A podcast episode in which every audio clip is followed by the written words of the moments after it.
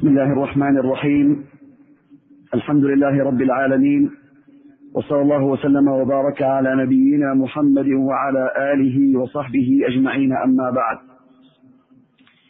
قال الإمام محمد بن إسماعيل البخاري رحمه الله تعالى في جامعه الصحيح في كتاب الإيمان باب تفاضل أهل الإيمان في الأعمال. بسم الله الرحمن الرحيم. الحمد لله. الصلاة والسلام على رسول الله. من مباحث الإيمان أنه يزيد وينقص يزيد بالطاعة وينقص بالمعصية. وكل ما أطاع الله كل ما أطاع العبد الله زاد إيمانه. بالطاعة. وكل ما عصى الله نقص إيمانه. إلا إذا كان هذا شرك شركا أكبر فإنه يبطل إيمانه. أما ما كان إذا كان الذنب دون الشرك فإنه ينقص الإيمان ولا يبطله. هذا مذهب أهل السنة. والجماعة المبني على الكتاب والسنة. خلافا للمرجئة الذين يقولون أن الإيمان شيء واحد وأهله في أصله سواء لا يزيد ولا ينقص. وهذا مخالف للأدلة من الكتاب والسنة. ومخالف لعقيدة أهل السنة الجماعة من الصحابة والتابعين ومن جاء بعدهم. فلذلك عقد له الإمام البخاري هذا الباب بأن أهل الإيمان يتفاضلون. بعضهم أقوى إيمانا من بعض. نعم. قال رحمه الله تعالى حدثنا إسماعيل قال حدثني مالك عن عمرو بن يحيى المازني عن أبيه عن أبي سعيد الخدري رضي الله عنه عن النبي صلى الله عليه وسلم أنه قال يدخل أهل الجنة الجنة وأهل النار النار. ثم يقول الله تعالى أخرجوا من كان في قلبه مثقال حبة من خردل من إيمان فيخرجون منها. قد اسودوا فيلقون في نهر الحياة أو الحياة. شك مالك. فينبتون كما تنبت الحبة في جانب السيل. ألم تر أنها تخرج صفراء ملتوية؟ قال وهيب حدثنا عمرو الحياة وقال خردل من خير. نعم. هذا الحديث في أنه إذا دخل أهل الجنة الجنة ودخل أهل النار النار. أهل النار يدخل يدخل معهم الكفار والمشركون وهؤلاء يخلدون في النار. ويدخل معهم عصاة الموحدين عصاة المؤمنين. يدخلون النار إذا شاء الله. تعذيبهم يدخلون النار ويحترقون فيها فيكون كالفحم. ثم يقول الله أخرجوا من النار من كان في قلبه أدنى مثقال حبة من خردل من إيمان. فيخرجون من النار وهم فحم. يتفحمون والعياذ بالله. ثم يلقون في نهر قالوا له نهر الحياة. فينبتون تنبت أجسامهم كما تنبت البقلة. ثم بعد ذلك إذا تكامل خلقهم وعادت أجسامهم يؤذن لهم بدخول الجنة. والشاهد من هذا الحديث واضح أن من المؤمنين من يكون في قلبه مثقال أدنى مثقال حبة من خردل دل على أن الإيمان ينقص حتى يصل إلى هذا المقدار. قال حبة من خردل من إيمان. هذا الشاهد من الحديث. نعم. قال رحمه الله تعالى حدثنا محمد بن عبيد الله قال حدثنا إبراهيم بن سعد عن صالح عن ابن شهاب عن أبي أمامة بن سهل أنه سمع أبا سعيد الخدري رضي الله عنه يقول قال رسول الله صلى الله عليه وسلم بين أنا نائم. رأيت الناس يعرضون علي وعليهم قمص منها ما يبلغ الثدي ومنها ما دون ذلك. وعرض علي عمر بن الخطاب وعليه قميص يجره. قالوا فما أولت ذلك يا قالوا فما أولت ذلك يا رسول الله؟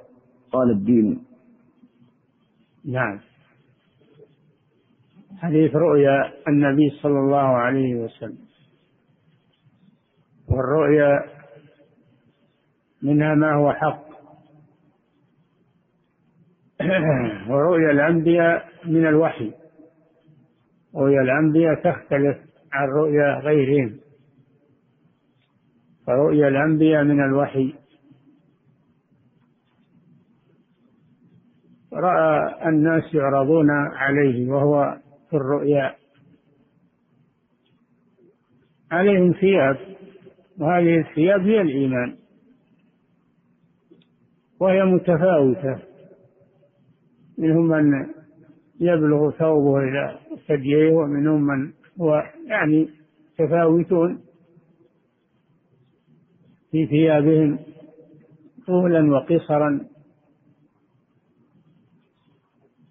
إلا عمر بن الخطاب رضي الله تعالى عنه خليفة الراشد ثاني الخلفاء الراشدين. فإنه رأى عليه ثوبا يجر ضافيا عليه. فسئل صلى الله عليه وسلم عن تفسير هذه الرؤيا فقال إنها الدين. والدين والإيمان والإسلام بمعنى واحد.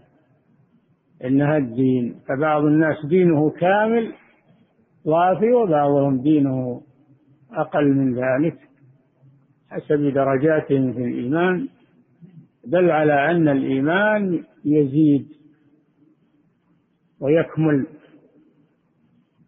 كما أنه ينقص في بعض الناس. الناس في الإيمان ليسوا على حد سواء. نعم. قال رحمه الله تعالى باب الحياء من الإيمان. الحياء تقدم أنه شعبة من شعب الإيمان الست والسبعين أو البضع والسبعين أو البضع والستين شعبة منها الحياء. حياء خلق وعمل قلبي عمل قلبي. يمنع الإنسان مما لا يليق. فالذي يرزقه الله الحياء فإنه يمتنع من الرذائل ويمتنع من العيوب ويتحلى بالصفات الطيبة. الحياء خير. وعدم الحياء نقص. قال صلى الله عليه وسلم إن مما أدرك الناس من النبوة الأولى إذا لم تستحي فاصنع ما شئت. إذا لم تستحي فاصنع ما شئت. أدل على أن من فقد الحياء فإنه يصنع ما شاء من العيوب والرذائل. والشاهد من هذا الشاهد من هذا أن الأعمال من الإيمان لأن الحياء عمل قلبي عمل قلبي فهو شعبة من شعب الإيمان.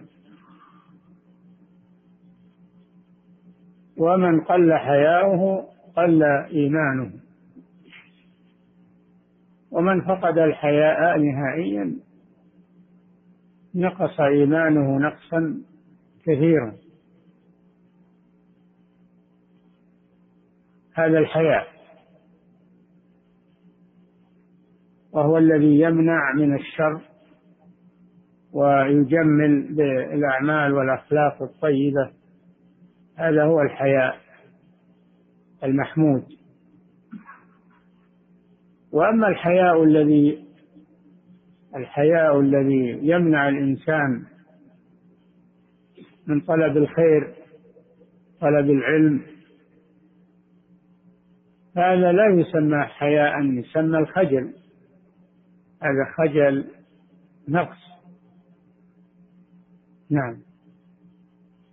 قال حدثنا عبد الله بن يوسف قال أخبرنا مالك بن أنس عن ابن شهاب عن سالم بن عبد الله عن أبيه أن رسول الله صلى الله عليه وسلم مر على رجل من الأنصار وهو يعظ أخاه في الحياء. فقال رسول الله صلى الله عليه وسلم دعه فإن الحياء من الإيمان. نعم هذا مثل الحديث الذي قبله. مر النبي صلى الله عليه وسلم على رجل من الأنصار وهو يعظ أخاه. أي يلومه على ما فيه من الحياء. فقال صلى الله عليه وسلم دعه يعني اتركه فإن الحياء من الإيمان. فهذا دليل على أن الحياء شعبة من شعب الإيمان وهو عمل قلبي ففيه دليل على دخول الأعمال القلبية عن دخول الأعمال القلبية في الإيمان. نعم. قال باب فإن تابوا وأقاموا الصلاة وآتوا الزكاة فخلوا سبيلهم. الله جل وعلا أمر بقتال المشركين. قتال المشركين والكافرين الذين يصدون عن دين الله ويؤذون المسلمين ويضايقونهم ويحاولون معهم أن يرتدوا عن دين الإسلام. هذا شأن الكفار مع المسلمين أن المشركين دائما يريدون أن لا ينتشر الإسلام ويصدون عنه من يريد الدخول فيه. ومن دخل فيه حاولوا إخراجه منه بمخططاتهم وكيدهم دائما وابدا. فهؤلاء أمر الله بقتالهم. أمر الله بقتالهم كفا لشرهم عن الإسلام والمسلمين. فإن تابوا فإن تابوا أي رجعوا عن الكفر والشرك إلى الإسلام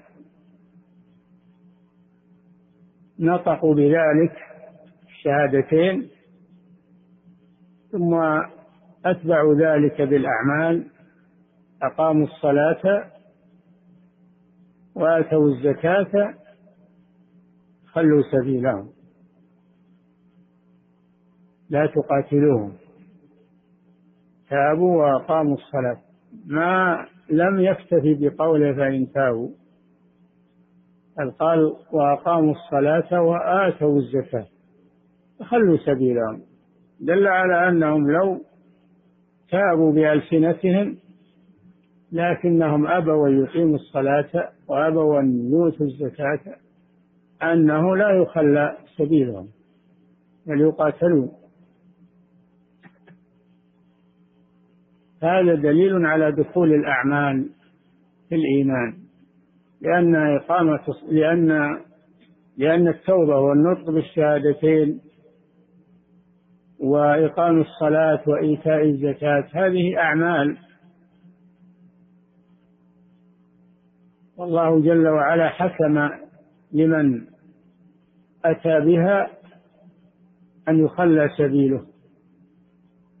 وفي الآية الأخرى فإن تابوا وأقاموا الصلاة وآتوا الزكاة فإخوانكم في الدين.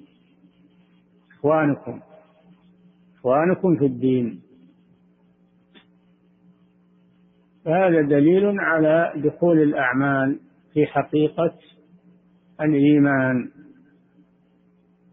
ودليل على أن الإيمان لا يكون بالنطق فقط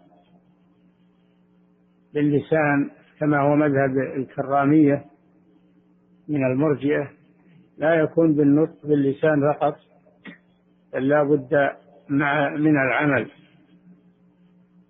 لا بد من العمل. نعم. قال حدثنا عبد الله بن محمد المسندي. قال حدثنا أبو روح الحرمي بن عمارة. قال حدثنا شعبة عن واقد بن محمد.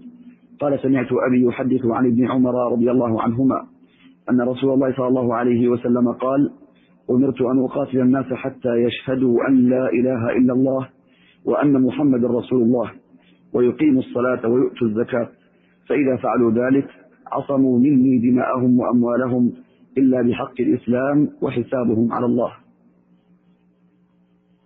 قال صلى الله عليه وسلم أمرت أي أمرني ربي. أن أقاتل الناس بعد الدعوة أولا الدعوة. فمن قبل الحمد لله ومن لم يقبل بعد دعوته فإنه يقاتل. أن أقاتل الناس حتى يشهدوا أن لا إله إلا الله وأن محمدا رسول الله. ويقيموا الصلاة ويؤتوا الزكاة. فإذا فعلوا ذلك عصموا مني دماءهم وأموالهم. فهذا فسر الحديث الذي قبله أو فسر الآية التي قبله. فسر الآية التي ذكرها الشيخ قبله. قوله تعالى فإن تابوا بين أن معنى التوبة أن يشهدوا أن لا إله إلا الله وأن محمدا رسول الله ويقيموا الصلاة ويؤتوا الزكاة. هذا معنى التوبة إن تابوا. ودل على ما دلت عليه الآية أنه لا يكفي النطق بالشهادتين بل لا بد من العمل بمقتضاهما. لا بد من العمل بمقتضى الشهادتين.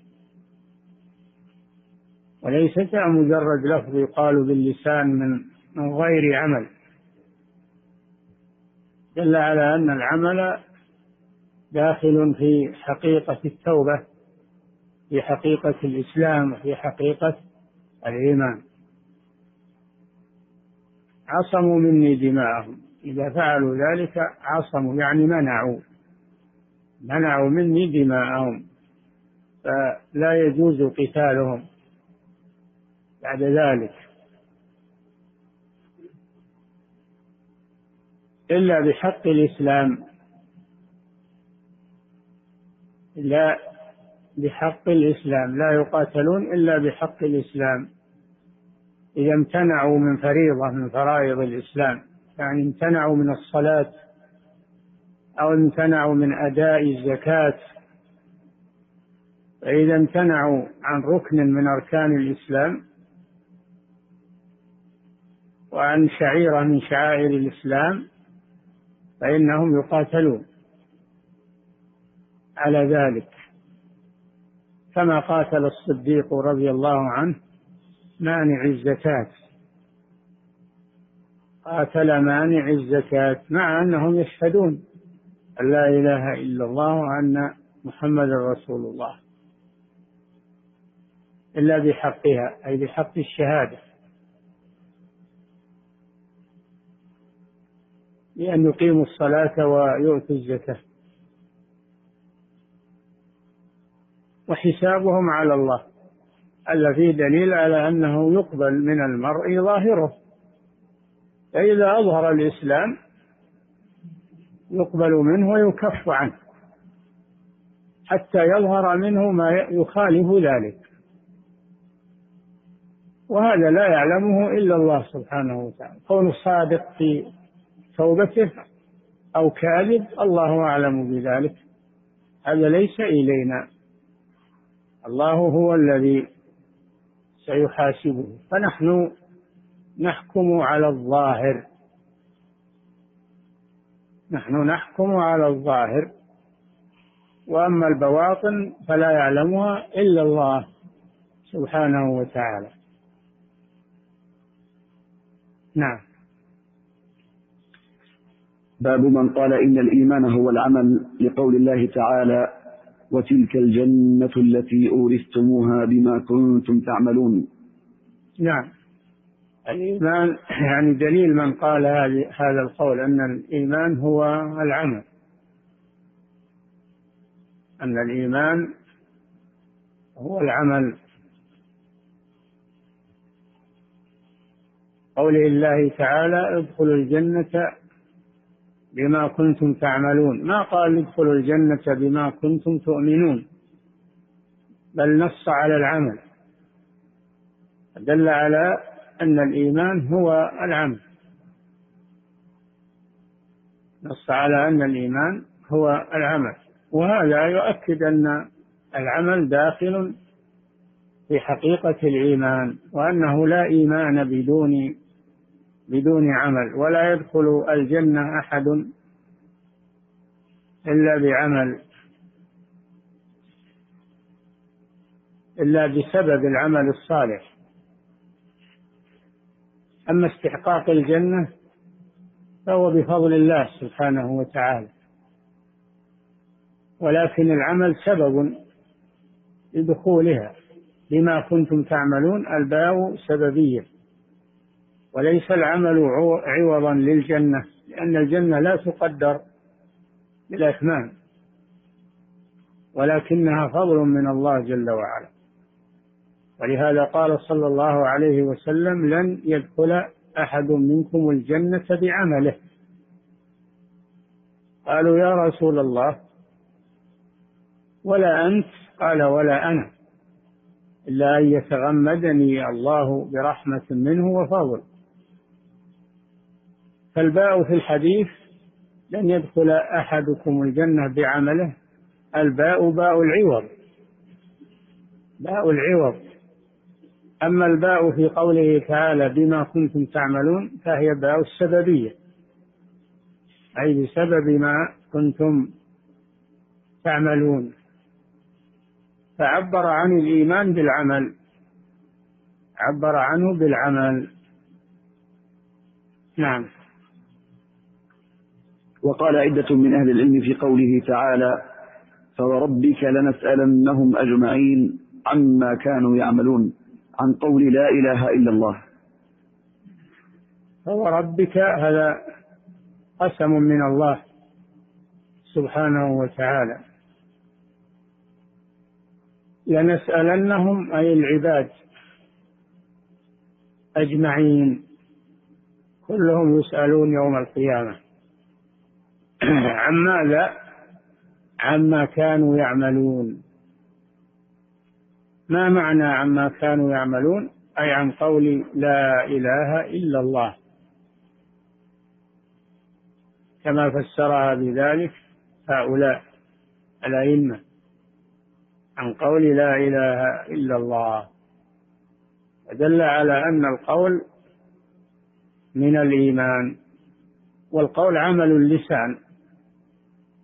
القول هو عمل اللسان ولا بد معه من عمل القلب ونية القلب. فدل على أن القول قول لا إله إلا الله أنه عمل يسأل عنه العبد يوم القيامة. نعم. وقال لمثل هذا فليعمل العاملون.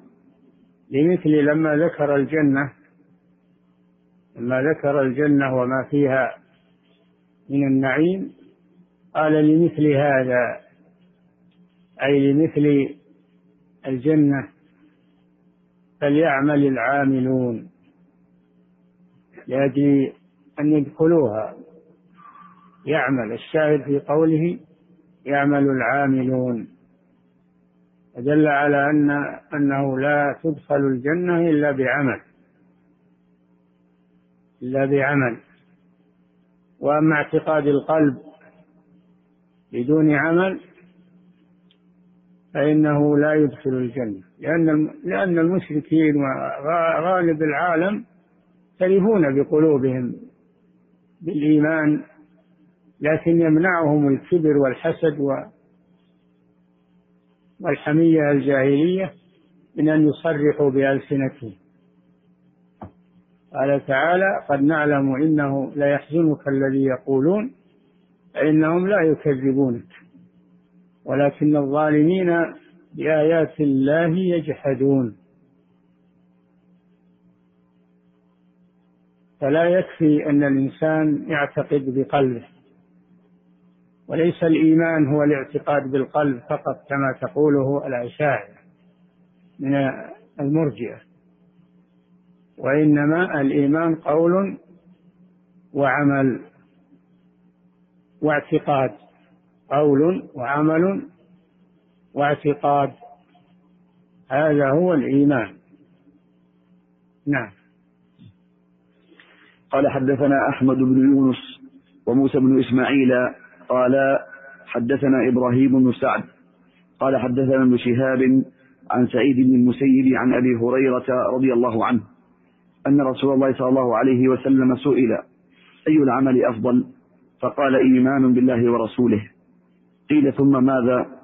قال الجهاد في سبيل الله. قيل ثم ماذا؟ قال حج مبرور. هذا أيضا يدل على أن الأعمال من الإيمان. أي أي الإيمان أفضل؟ وبين صلى الله عليه وسلم أنه هذه الأعمال هذه الأعمال. يعني هذه الأعمال ليست هي الإيمان كله لكنها أفضل أفضل الأعمال أفضل الإيمان. هذا دليل على أن الإيمان عمل على أن الإيمان عمل. وأنه يتفاضل. وهذا معنى زيادة الإيمان.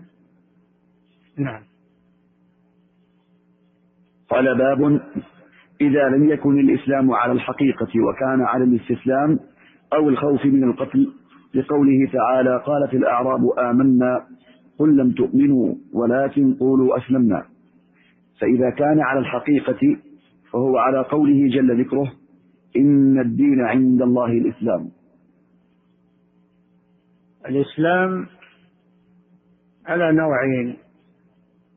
إسلام بمعنى الاستسلام ظاهرا.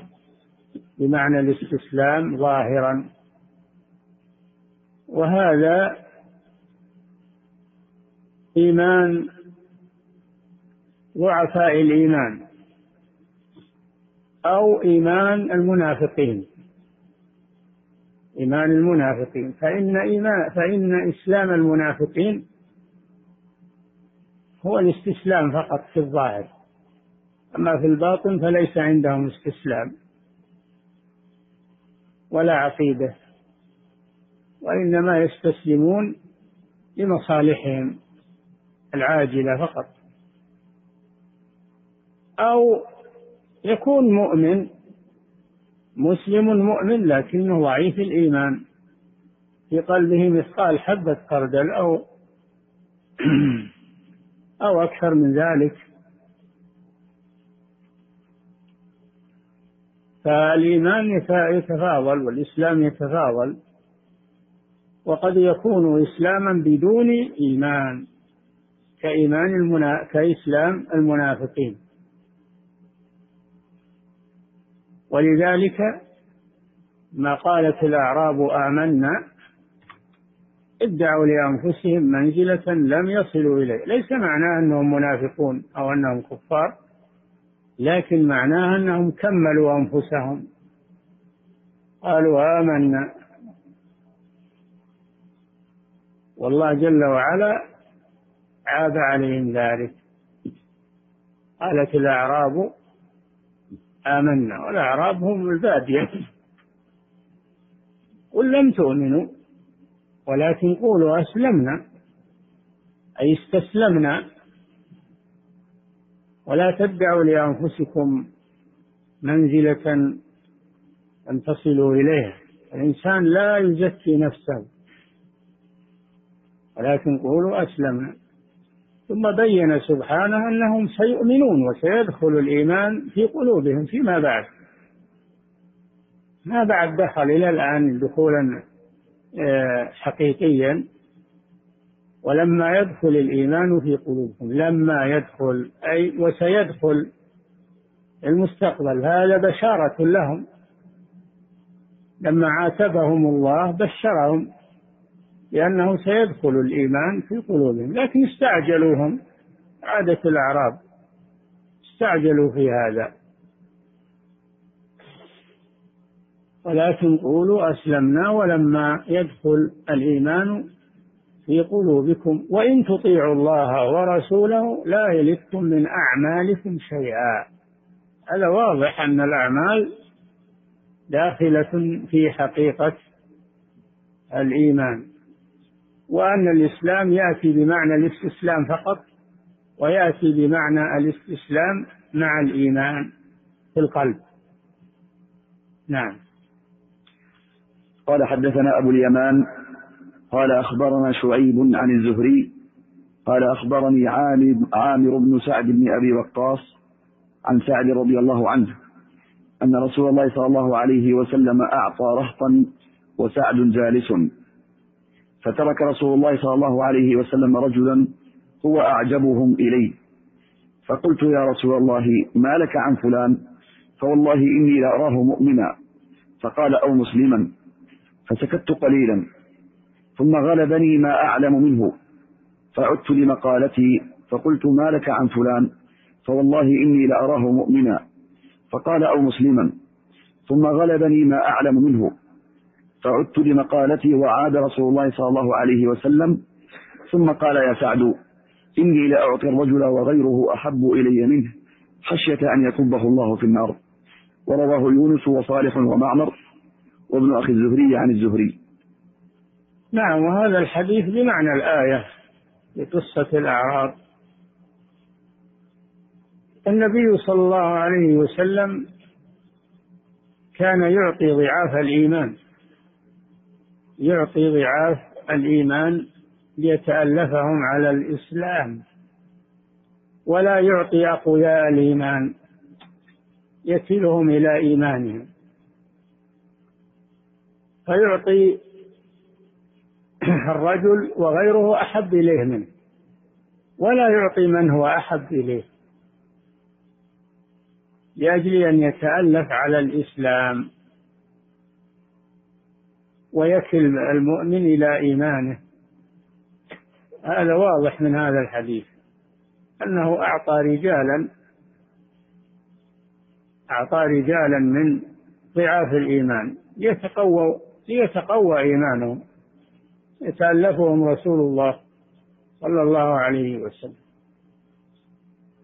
وترك رجلا يزكيه سعد بن أبي وقاص رضي الله عنه ونعم المزكي. يشهد له بالإيمان. فاستغرب أن الرسول صلى الله عليه وسلم تركه ويعطي غيره ممن هو دونه. استغرب هذا وكرر على الرسول صلى الله عليه وسلم فإنه مؤمن فإنه مؤمن فإنه مؤمن. والرسول يقول أو مسلم. يقول أو مسلم أنت لا تزكيه. بما في قلبه لأن هذا لا يعلمه إلا الله. ولكن قل إنه مسلم احكم على الظاهر. نحن نحكم على الظاهر ولا نحكم على الباطن. هذا فيه دليل على أن المال ليس لنا إلا الظاهر. وأما البواطن فحكمها إلى الله سبحانه وتعالى.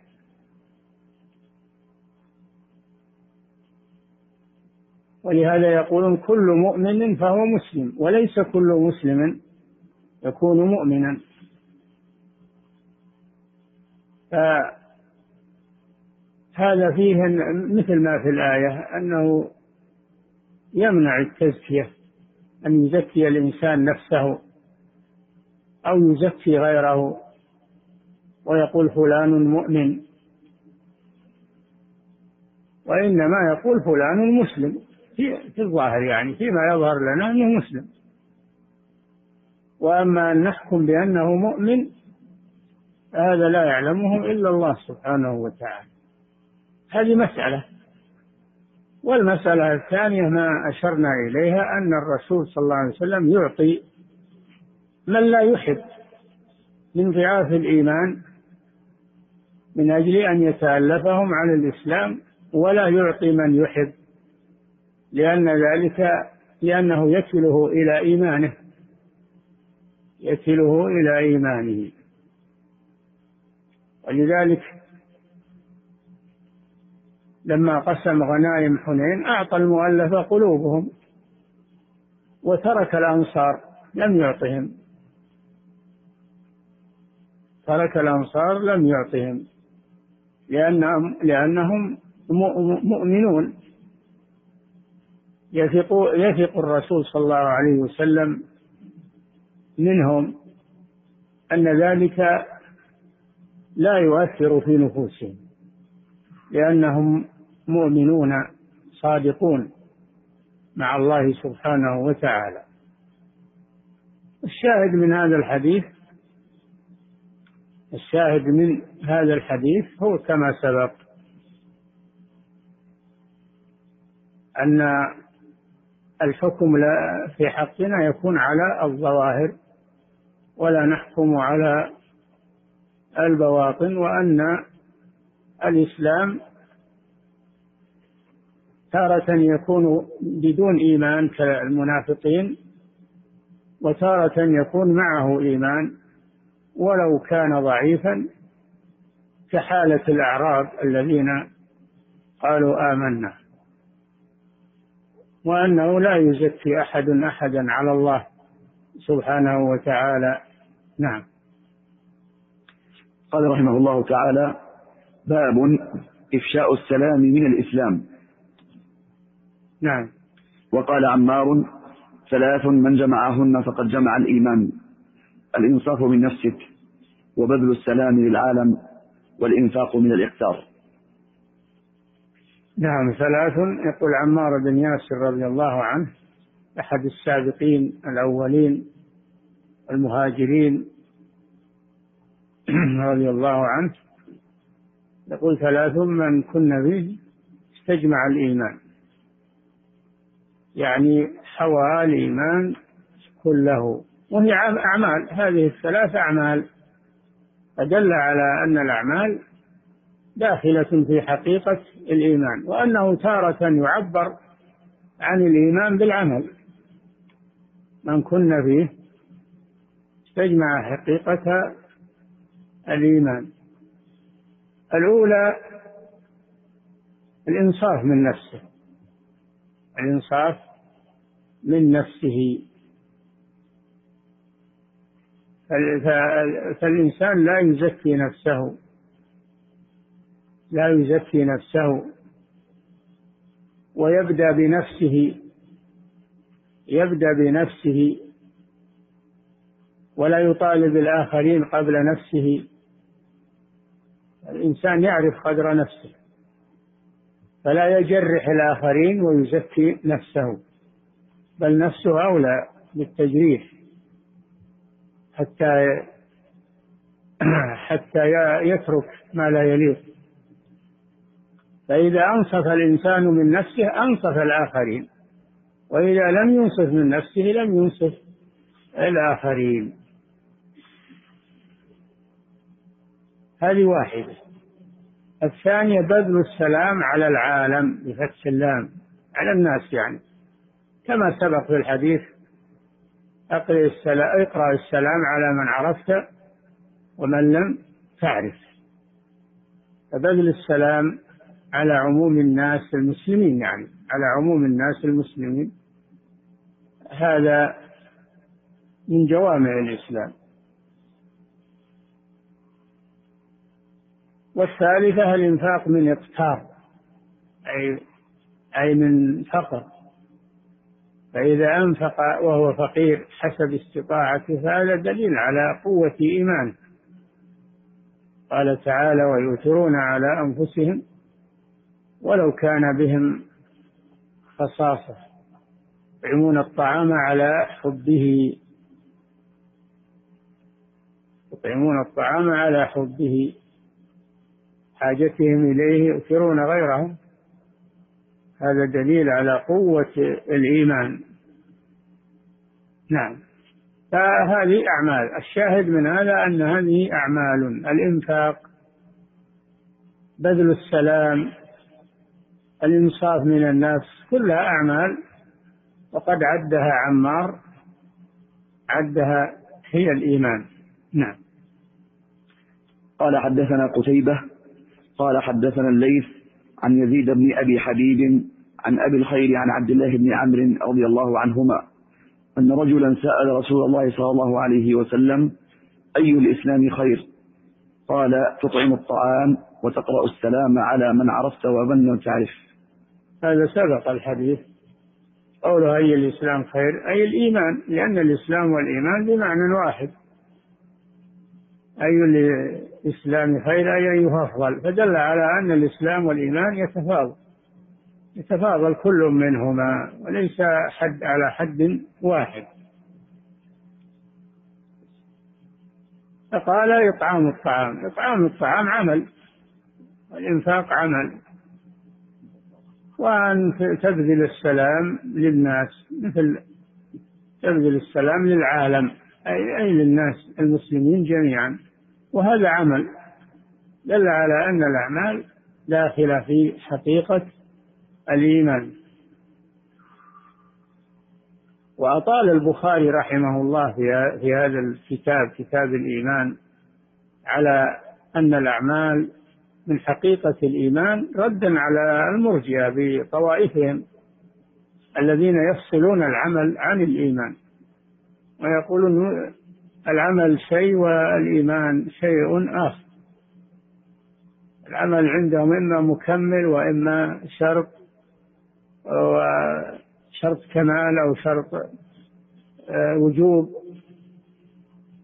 وكل هذه أقوال لا حقيقة لها.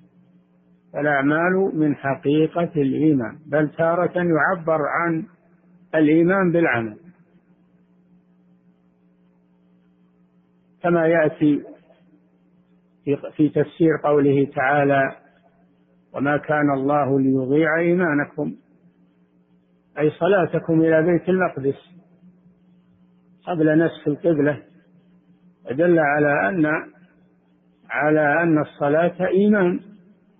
وهي عمل. هذا دليل على أن الأعمال من حقيقة الإيمان. ومن لا ومن ليس عنده عمل ليس عنده إيمان. إلا إذا كان لم يتمكن من العمل إذا دخل في الإسلام عن يقين وعن اعتقاد صحيح ونطق بالشهادتين ثم قتل أو مات قبل أن يتمكن من العمل فهذا مؤمن. هذا مؤمن يدخل الجنة. ولم يعمل لأنه لم يتمكن من العمل. ما صار عنده فرصة بعد إسلامه للعمل. نعم. قال رحمه الله تعالى باب كفران العشير وكفر بعد كفر. يكفي. نعم. نعم أحسن الله إليكم فضيلة الشيخ وبارك فيكم وفي علمكم. هذا سائل يسأل فيقول ما معنى حديث يضحك الله لرجلين يقتل أحدهما الآخر كلاهما يدخل الجنة؟ معناه بينه الرسول صلى الله عليه وسلم أن المسلم أن أن أن أن الكافر أن الكافر يقتل المسلم. الكافر يقتل المسلم. ثم إن الله يمن على الكافر فيسلم يدخل في الإسلام بعد ذلك بعد القتل فيدخل الجنة. القاتل والمقتول. يدخل الجنة القاتل والمقتول القاتل الذي أسلم وتاب إلى الله عز وجل والمسلم المقتول. نعم. أحسن الله إليكم وتقول ما حكم وضع المصحف على الأرض؟ تقول السائلة ما حكم وضع المصحف على الأرض لأننا نرى بعض الأخوات في حلقات التحفيظ يضعن المصحف بجانبهن أو أمامه أو أمامهن على الأرض. إذا كان المصحف يوضع على فراش سجادة أو فراش لا بأس بذلك. أما إذا وضع على التراب على الأرض يعني على التراب فهذا لا ينبغي لأن المصحف يجل ويعظم يرفع عن الأرض. أما إذا كان القصد في الأرض أنها تضعه على الفراش الذي تصلي عليه أو هي جالسة عليه فلا مانع من ذلك. نعم. أحسن الله إليكم وهذا سائل يقول من أتى بمكسر كالطواف على القبور. من أتى بمكسر كالطواف على القبور؟ وعذر لجهله لأنه لم يبلغه العلم هل يحكم بإسلامه أم أنه معذور؟ هو يحكم بإسلامه أم أنه معذور بجهله؟ لا من فعل الشرك من فعل الشرك الأكبر يحكم عليه بالكفر. بناء على الظاهر أنا قلت لكم نحن نبني على على الظاهر. نبني على الظاهر فمن فعل الشرك أو تكلم بالشرك الأكبر نحكم عليه بأنه مشرك كافر. نعامله معاملة المشركين يعني على الظاهر. وأما أنه جاهل أو معذور هذا إلى الله سبحانه وتعالى. لذلك إذا مات أو قتل المشركون الذين يعبدون القبور أو يعبدون الأضرحة إذا قتلوا أو ماتوا لا نعاملهم معاملة المسلمين. بل نعاملهم على ما ماتوا عليه فيما يظهر لنا من الكفر والشرك. نعم. أحسن الله إليكم. وهذا سائل يقول هل يجوز الدعاء على الكفار بصورة عامة؟ الدعاء على الكفار بصورة عامة إذا حصل منهم ظلم إذا حصل منهم ظلم واعتداء على المسلمين لا بأس أن يدعى عليهم أما الدعاء عليهم بدون ظلم حصل منهم فنحن ندعوهم إلى الإسلام. الواجب علينا أن ندعوهم إلى الإسلام. ونسأل الله لهم الهداية ولا ندعو عليهم. إلا إذا حصل منهم تعد أو ظلم على المسلمين. نعم. أحسن الله إليكم. وهذا سائل يقول سمعت بعض طلبة العلم يقولون إن مسألة الاستسقاء بالصالحين والتوسل بهم إلى الله تعالى مسألة خلافية. هل هذا صحيح؟ الخلاف لا قيمة له في هذا. أو كل خلاف يعتد به. خلاف المخالف للأدلة لا يعتد به. يبنى على القول الصحيح. المبني على الدليل. ولا عبرة بالخلاف المخالف للدليل. فلا نقول هذه مسألة خلافية لأن الخلاف هذا لا قيمة له. لأن الأدلة تبطل التوسل بذوات الصالحين. التوسل بدعاء الأحياء لا بأس أما التوسل بالأموات هذا لا يجوز لأنه لا دليل عليه من الكتاب والسنة فهو بدعة. نعم. أحسن الله إليكم يقول هذا السائل ما حكم الجلوس في البيت لاستقبال المعزين لمدة. ثلاث ما حكم الجلوس في البيت لاستقبال المعزين لمدة ثلاث أي... ثلاثة أيام؟ لا ينبغي هذا.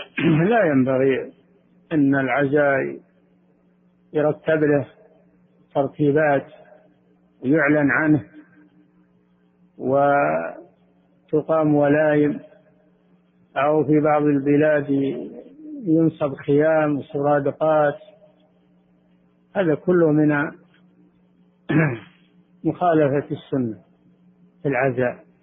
العزاء هو الدعاء تدعو للميت وتدعو للحي المصاب بدون ترتيبات وبدون توقيت وبدون. نعم. أحسن الله إليكم. هذا السائل يقول كثرت في هذه الأيام عروض بعض شركات الاتصالات. نعم.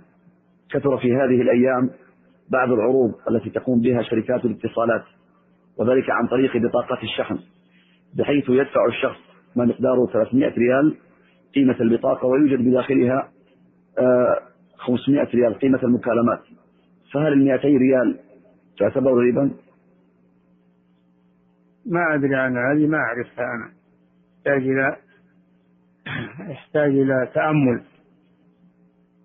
لكن إذا دفع مالا قليلا ليحصل على مال أكثر منه بريالات بريالات أكثر هذا ربا بلا شك. نعم.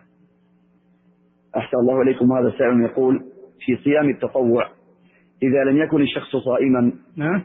إذا لم يكن الشخص صائما وكان مع جماعة صائمة هذا في صيام التطوع وحضر معهم وجبة الإفطار وأفطر معهم ولم يخبرهم بأنه غير صائم وربما ظنوا أنه صائم فهل في ذلك شيء؟ ليس في ذلك شيء. يأكل معهم ولا بلازم يخبرهم أنه ليس صائما. نعم. أحسن الله إليكم. وهذا سائل يقول بعض الشباب يشغلون أنفسهم في رمضان بتتبع الأصوات والمساجد فيوم عند مسجد في الشرق ويوم في الغرب وهكذا حتى أن بعضهم يفوته جزء من الصلاة. فما نصيحتكم لهؤلاء؟ المقصود من قيام رمضان طلب الأجر وليس المقصود تتبع الأصوات أيها أحسن. المقصود طلب الأجر في القيام والركوع والسجود والدعاء تضرع إلى الله سبحانه وتعالى.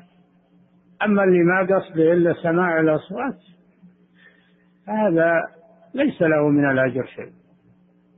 هذا ليس له من الأجر. لأنه ما جاء بيصلي جاء يبي يسمع الصوت. وهذا أحسن من هذا وهذا أحسن من هذا. ما له قصد إلا الصوت. ولا هو قصده الصلاة. قصده أي أي الأئمة أحسن صوت. هذا لا يجوز للمسلم أنه يكون على هذه السيرة.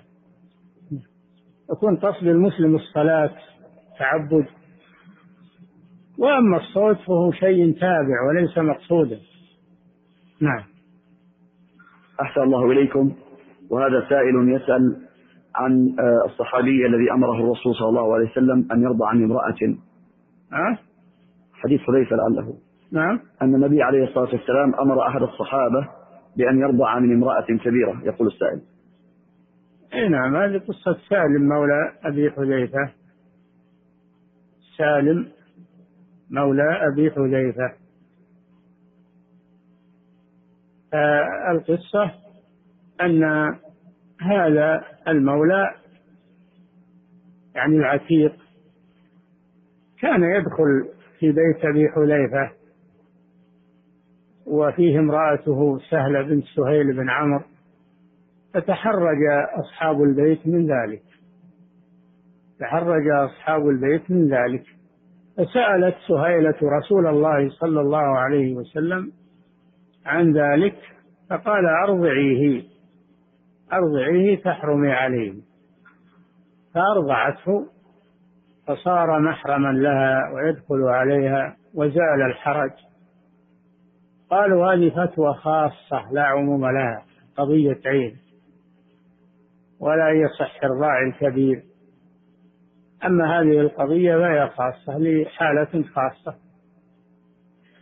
ولا يقاس عليها ولا عموم لها لأن الرضاع لا بد يكون في الحولين لمن لا يأكل الطعام. قال صلى الله عليه وسلم إنما الرضاعة من المجاعة الرضاع ما فتق الأمعاء وكان قبل الفطام. فلا يحرم الرضاع إلا إذا كان الطفل يتغذى به بدلا عن الطعام. فأما إذا كان بعد الفطام واستغنائه بالطعام فإنه لا يحرم. هذا ما عليه جماهير أهل العلم. وأما قضية سالم مولى أبي حذيفة فهي خاصة لا عموم لها. نعم. أحسن الله إليكم. وهذا سائل يقول هل يصح ثني الركبتين في أثناء الركوع؟ هل؟ هل يصح ثني الركبتين في أثناء في أثناء الركوع؟ كيف ثني الركبتين في أثناء الركوع؟ الركبتان ما تثنيان إلا في الجلوس أما الركوع ما ما تثنى الركبتان. لكن ينحني ينحني في الركوع نعم. الركوع هو الانحناء. وأما أنه يثنيهما فهذا إنما هو في السجود وفي الجلوس. نعم.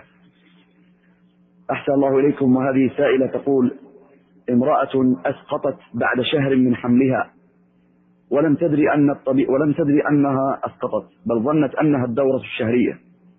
وعندما رجعت الطبيبة أخبرتها أنه سقط. فما حكم الصلاة التي فاتتها؟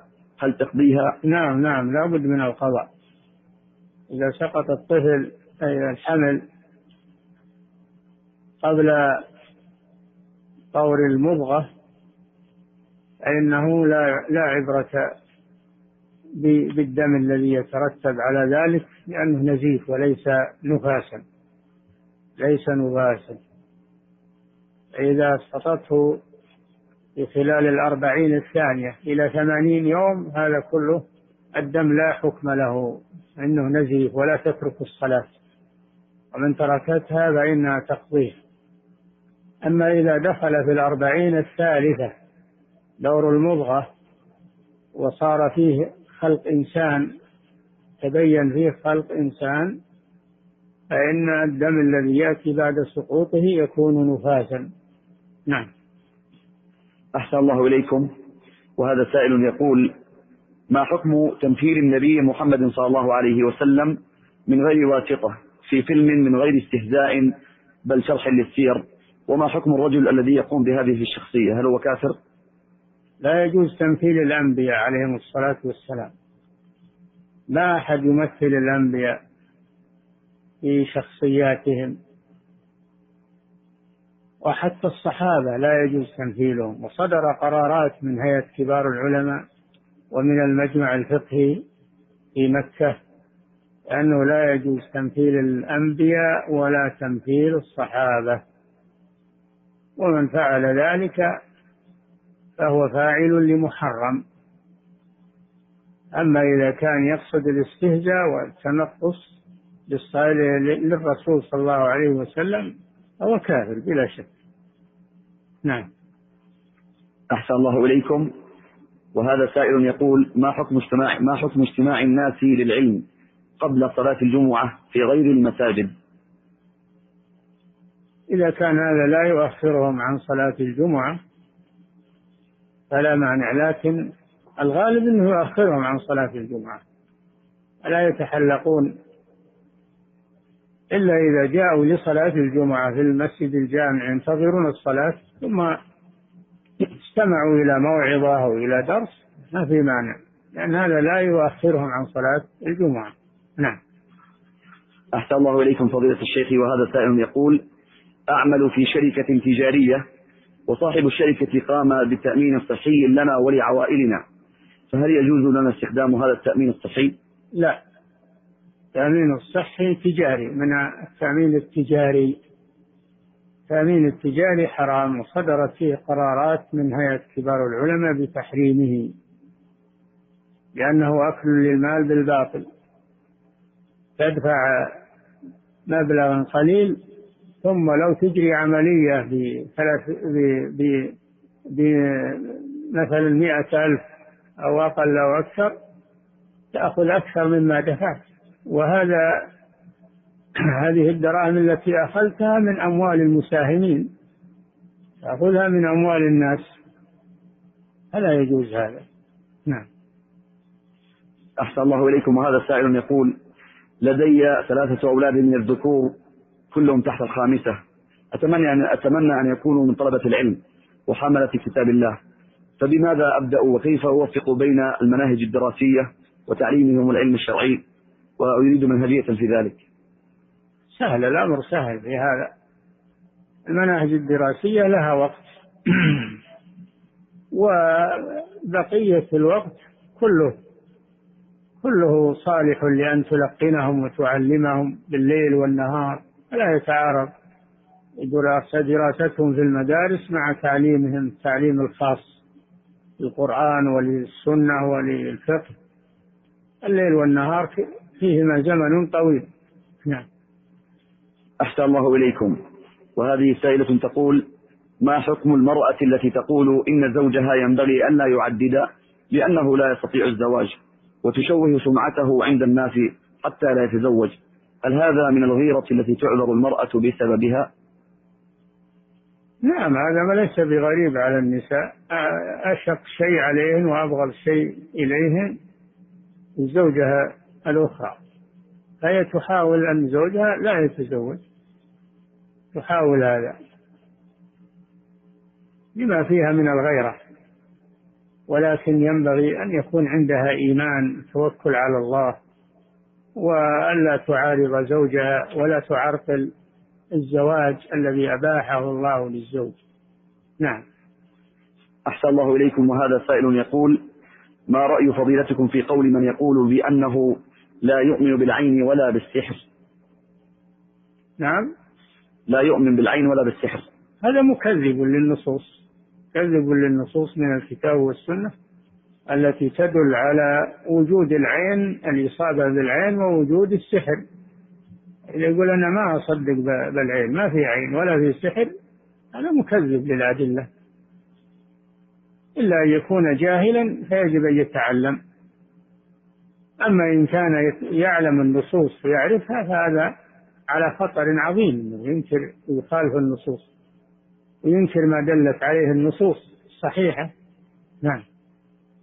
أحسن الله إليكم. وهذا سؤال آه، متعلق بسؤال التأمين الطبي. يقول ماذا يفعل الشخص إذا كان التأمين الطبي إلزاميا وهو يعلم حكمه؟ يدفعه ولكن لا يستفيد منه. يدفعه كالضريبة. ولكن لا يستفيد منه. يعالج على حسابه. إذا أصابه شيء أو أصاب أهله يعالج على حسابه. ومن ماله هو لا من أموال الناس. نعم. أحسن الله إليكم. يقول هذا السائل سمعت أنه لا يجوز للنائم أو الجالس توجيه قدمه تجاه القبلة. فما حكم ذلك؟ ما في مانع. يعني يمدد رجليه. إذا صار شايب المسكين. ما ما تخليه يمد رجله لا ما في بأس إن شاء الله. نعم. لما يمد رجله إلى المصحف إذا كان المصحف قريبا منه ما يمد رجله إليه. أما إنه بعيد عن المصحف هذا مانع من هذا. نعم. أحسن الله إليكم. ويقول إذا اشتد ضرر السحر على أناس فهل يجوز فك السحر بسحر مثله؟ سمعتم الكلام في هذا والجواب عن هذا عدة مرات. لا يجوز. حل السحر بسحر مثله لأن السحر كفر ومحرم ولا يجوز التداوي بالحرام وبالكفر وما يخل بالعقيدة نعم أحسن الله إليكم يقول ما هي كيفية الرقية من السحر؟ أه؟ ما هي كيفية الرقية من السحر؟ من القرآن يرقى من القرآن سورة سورة الفاتحة كررها والمعوذة والإخلاص والمعوذتين والآيات التي وردت في السحر وذمه والتحذير منه من سورة الأعراف ومن سورة طه ومن أيضا يأتي بها ويقرأها وينفث على المسحور والشفاء بيد الله سبحانه وتعالى. نعم. أحسن الله إليكم. وتقول هذه السائلة أخي الشقيق ارتد عن الإسلام ويكتسب ماله من الميسر. هل يجوز لي أن آكل مما مما يحضر إلى البيت من الطعام أو أقبل ما يقدم لي حينا إلى حين من الهدايا أو المال أثابكم الله. إذا كان كل ماله من الحرام فلا يجوز الأكل من طعامه ولا قبول هديته لأنه مال حرام. أما إذا كان عنده مال من الحرام ومال من غير الحرام مختلط ولا تعلم أن هذا من الحرام فلا مانع لأن الأصل الإباحة. نعم. النبي صلى الله عليه وسلم أكل من طعام اليهود مع أنهم يتعاملون بالربا لأن كل ليس كل أموالهم من الربا عندهم أموال حلال. نعم. أحسن الله إليكم.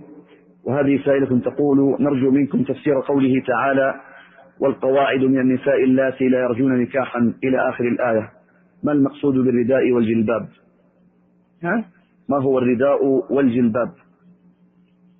الجلباب الذي يلبس على عموم البدن الجلال. الجلباب هو الجلال الكبير أو الملاءة هذا هو الجلباب. وهو الرداء أيضا يسمى رداء يسمى جلباب يسمى عباءة. كله سواء يسمى جلال. فيه المرأة على على وجهها وجسمها عندما تخرج إلى الرجال الأجانب. وبقية السؤال. تطلب تفسير قول الله تعالى والقواعد من النساء. القواعد من النساء. رخص لهن أن يخففن من ملابسهن إذا احتجن إلى ذلك التي لا يرجون نكاحا ولا يرغب فيهن. ما يرغب فيهن الرجال لكبرهن وهن أيضا ما يرغبن الزواج لكبرهن. يضعن ثيابهن يعني يخففن من ثيابهن. وأن يستعففن خير لهن. كونهن أيضا يحتشمن ويحتجبن حجاب كامل هذا خير لهن. نعم. أحسن الله إليكم. وهذا سائل يقول هل أقدم الجلوس في حلقة العلم على تحية المسجد خشية من فوات الدرس؟ لا. إذا جئت تريد الجلوس في المسجد تأتي بتحية المسجد. ولا يمنعك هذا من سماع العلم وانت وانت تصلي ما في بأس. ما يمنع هذا. ما يمنع. نعم. أحسن الله إليكم. وهذا سائل يقول جملة العالم كله سماواته وأرضه من العرش إلى من العرش إلى الفرش بين يديه كأنه بندقة في يد أحدنا. هل في هذه العبارة تشبيه؟ إيش؟ العالم كله سماواته وأرضه. من العرش إلى الفرش بين يديه كأنه بين, بين إيش؟ من العرش إلى الفرش بين يديه. يديه. أو يديك؟ بين يديه. يدي من؟ سبحانه وتعالى. ها؟ يدي الله عز وجل. نعم. كلها كل المخلوقات بالنسبة إلى الله حقيرة. كخردل بيد أحدكم كما في الحديث. بالنسبة لله سبحانه وتعالى. ما في بأس. نعم. نعم. أحسن الله إليكم وهذا سائل يقول هل يجوز للمرء أن يسمي مولودة إيمان وغير ذلك من الأسماء التي التي فيها تسمية؟ لا لا نعلم مانعا من تسمية إيمان. لا نعلم ما يمنع من هذا والأصل الإباحة ليس فيه تزكية. هذا اسم. نعم. أحسن الله إليكم. وهذا سائل يقول هل من مات وهو يقول لا إله إلا الله يدخل الجنة؟ رغم أنه لم يعمل عملا قط لأن النبي صلى الله عليه وسلم يقول من قال لا إله إلا الله دخل الجنة. المقيد بالأحاديث الأخرى من قال لا إله إلا الله خالصا من قلبه. من قال لا إله إلا الله وكفر بما يعبد من دون الله. ما نأخذ الحديث ونترك بقية الأحاديث بل نجمع بين الأدلة ونخصص العام ونقيد المطلق. هذا عمل الراسخين في العلم. أما أهل الزيغ فإن الله أخبر أنهم يتبعون المتشابه فيأخذون دليل ويتركون الأدلة الأخرى. نعم. أحسن الله إليكم وهذا سائل يقول هل الخلاف شر أو رحمة؟ وهل في هذا تفصيل؟ الخلاف شر. ولا يزالون مختلفين إلا من رحم ربك يعني فلم يختلفوا. دل على أن الخلاف شر وأن الاتفاق والائتلاف أنه هو الرحمة. لكن الاختلاف المبني على اجتهاد يعذر صاحبه إذا كان مبنيا على اجتهاد وأخطأ فهو معذور. أما إذا كان اختلافا حسب الهوى والرغبة والشهوات هذا لا يجوز حرام. نعم. أحسن الله إليكم. وهذا يسأل ما حكم طلاق ما يسمى بعدم التكافؤ في النسب؟ ما حكم طلاق ما يسمى بعدم التكافؤ في النسب؟ وهل هناك مانع؟ لا أعرف هذا أنا ما أعرف طلاق حسب التكافؤ في النسب هذا لا أدري عنه. نعم. وهل هناك مانع شرعي في عدم زواج العبد بالشريفة؟ هذا يرجع إلى عدم إذا لم يحصل فتنة أو يحصل شر إذا كان بيحصل شر وفرقة بين بين الناس فإن درء المفاسد مقدم على جلب المصالح. من ناحية العقد ومن ناحية الشرع لا بأس لكن إذا ترتب عليه محذور فلا شك أن درء المفاسد مقدم على جلب المصالح. حتى ولو كان مباحا إذا كان بيترتب عليه فتنة وشر أو قتل فإن هذا يتجنب. ولا تثار الفتن ويقال هذا مباح ولا علينا من الفتنة لا ما يجوز هذا. تدرى الفتن. نعم. أحسن الله إليكم وهذا سائل يقول رجل استلم مستحقات نهاية الخدمة. نعم. رجل استلم مستحقات نهاية الخدمة. رجل استلم مستحقات نهاية الخدمة. أي وأحيل إلى التقاعد وعنده مبلغ من المال ومر عليه أكثر من عامين تقريبا. هل على المال الذي استلمه زكاة إذا حال عليه الحول؟ هذا بلا شك. إذا كان عنده مال وحال عليه الحول تجب فيه الزكاة. إذا بلغ النصاب إذا بلغ النصاب وحال عليه الحول تجب فيه الزكاة. سواء جمعه من مستحقاته الوظيفية أو من بيع وشراء أو من هبة أو من ميراث أو غير ذلك. إذا حال عليه الحول ويبلغ النصاب تجب فيه الزكاة. نعم. أحسن الله إليكم. وهذا سائل يقول ما حكم من يصف النبي صلى الله عليه وسلم بقوله أمير الأنام؟ هل هذه العبارة صحيحة أم لا؟ إيش؟ أمير الأنام. أنا أنام. أمير الأنام. الخلق يعني؟ نعم. ما في بس يعني بمعنى سيد النا... سيد الخلق أو نعم. أحسن الله إليكم. يقول هذا السائل هل يعذر صاحب البدعة بجهله إذا وقع في البدعة أم لا يعذر؟ كيف يعذر؟ ينهى عن المعصية وعن البدعة ويبين له. وأما أنه يعذر بالجهل هذا إلى الله سبحانه وتعالى لكن نحن ما نتركه على البدعة ولا ننكر عليه ولا نبين له السنة ونقول هذا جاهل ومعذور. لا هذا حرام علينا أننا نسكت نتركه على البدعة. يجب علينا بيان أن نبين له وأن ننصحه وأن, نبي وأن ننهاه عن البدعة. نعم. أحسن الله إليكم. وهذا يقول هل الإنفاق في إفتار يأتي بمعنى الإنفاق مع البخل؟ إقتار يعني فقر. الإقتار معناه الفقر. على الموسع قدره وعلى المقتر قدره. الإقتار معناه الفقر ما هو معناه البخل؟ نعم. البخل البخيل ما هو منفق. البخيل لا ينفق لكن الفقير ينفق على قدر على قدر استطاعته بل قد يؤثر على نفسه.